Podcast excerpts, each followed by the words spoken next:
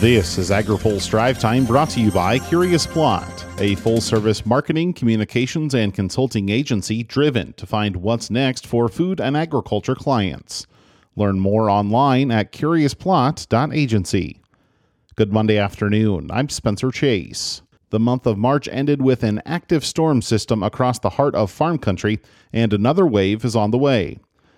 USDA meteorologist Brad Rippey says the storm system produced damage in several states. We saw tornadoes in Wisconsin and then Iowa through Illinois, Indiana, and Ohio. And then in the Mid South, we saw some significant tornadoes across Arkansas, Tennessee, and then northern sections of Alabama, Mississippi, and Georgia. And he says there's more of the same on the way tomorrow night once again, the map is indicating that we could see significant tornado activity as far north as eastern Iowa, northern Illinois, perhaps even extending back into southern Wisconsin, and then along the trailing cold front from a significant blizzard that's going to be hitting the northern plains. We do expect to see severe weather extending into the mid south. So, again, many of the same states that were hit on the 31st are going to be hit again on April 4th with a very similar tornado, hail, and high wind outbreak. He says the storms could end up hitting some of the same communities already slammed by devastation.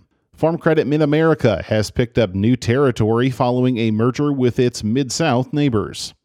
The deal puts the co op's territory from Arkansas to Ohio.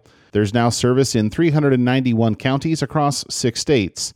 Lydia Johnson has more in her story on agripulse.com. Also online today, a Senate Ag Republican says work requirements should be on the Farm Bill agenda. AgriPulse's Hannah Pagel has more.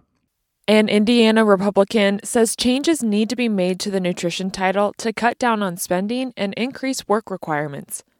Senate Ag Committee member Mike Braun spoke on this week's open mic.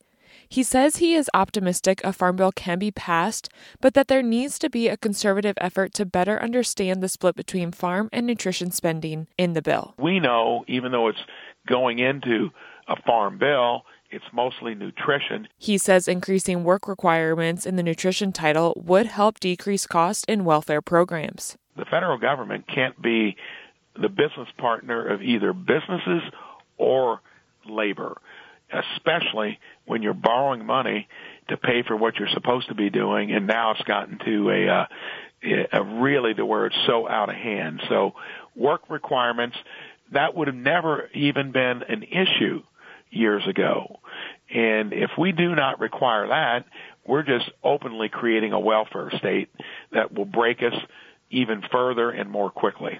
But changing work requirement language is certain to be politically difficult, as lead Democrats Debbie Stabenow in the Senate and David Scott in the House have already noted their opposition. You can hear Braun's full interview on agripulse.com. Reporting in Washington, I'm Hannah Pagel. Finally, today, count Farmers Business Network among the members of the group looking to protect crop insurance in the upcoming Farm Bill. Do no harm to crop insurance. It is the most important component for risk management that, that farmers have. So we're very interested on that front. Anything we can do to use our data capabilities to bolster the arguments uh, to see that safety net continue to be available. That's Ken Barbic, FBN's chief lobbyist. He tells AgriPulse the company is closely watching the funding debate for the upcoming Farm Bill to determine what priorities will ultimately be in or out of the legislation. But he says before that can happen, the industry needs to better understand where things are at on the debt ceiling debate and how it will impact agriculture. Obviously, I think in agriculture, we don't want to get uh, into that in the way that we saw the 2011 debate intersect the, the uh, ag spending programs, but I think that's going to be something a lot of us are keeping our keeping our eyes on. The White House has been pushing for a budget from House Speaker Kevin McCarthy as part of the talks, which have yet to yield public progress on an agreement. Stay tuned to AgriPulse for the latest. Now, here's a word from our sponsor. Today's AgriPulse update is brought to you by Curious Plot a full service marketing, communications, and consulting agency driven to find what's next for food and agriculture clients. Learn more at curiousplot.agency. That's all for today's drive time. For more agriculture, trade, environment, and regulatory news, visit agripulse.com. Reporting in Washington, I'm Spencer Chase.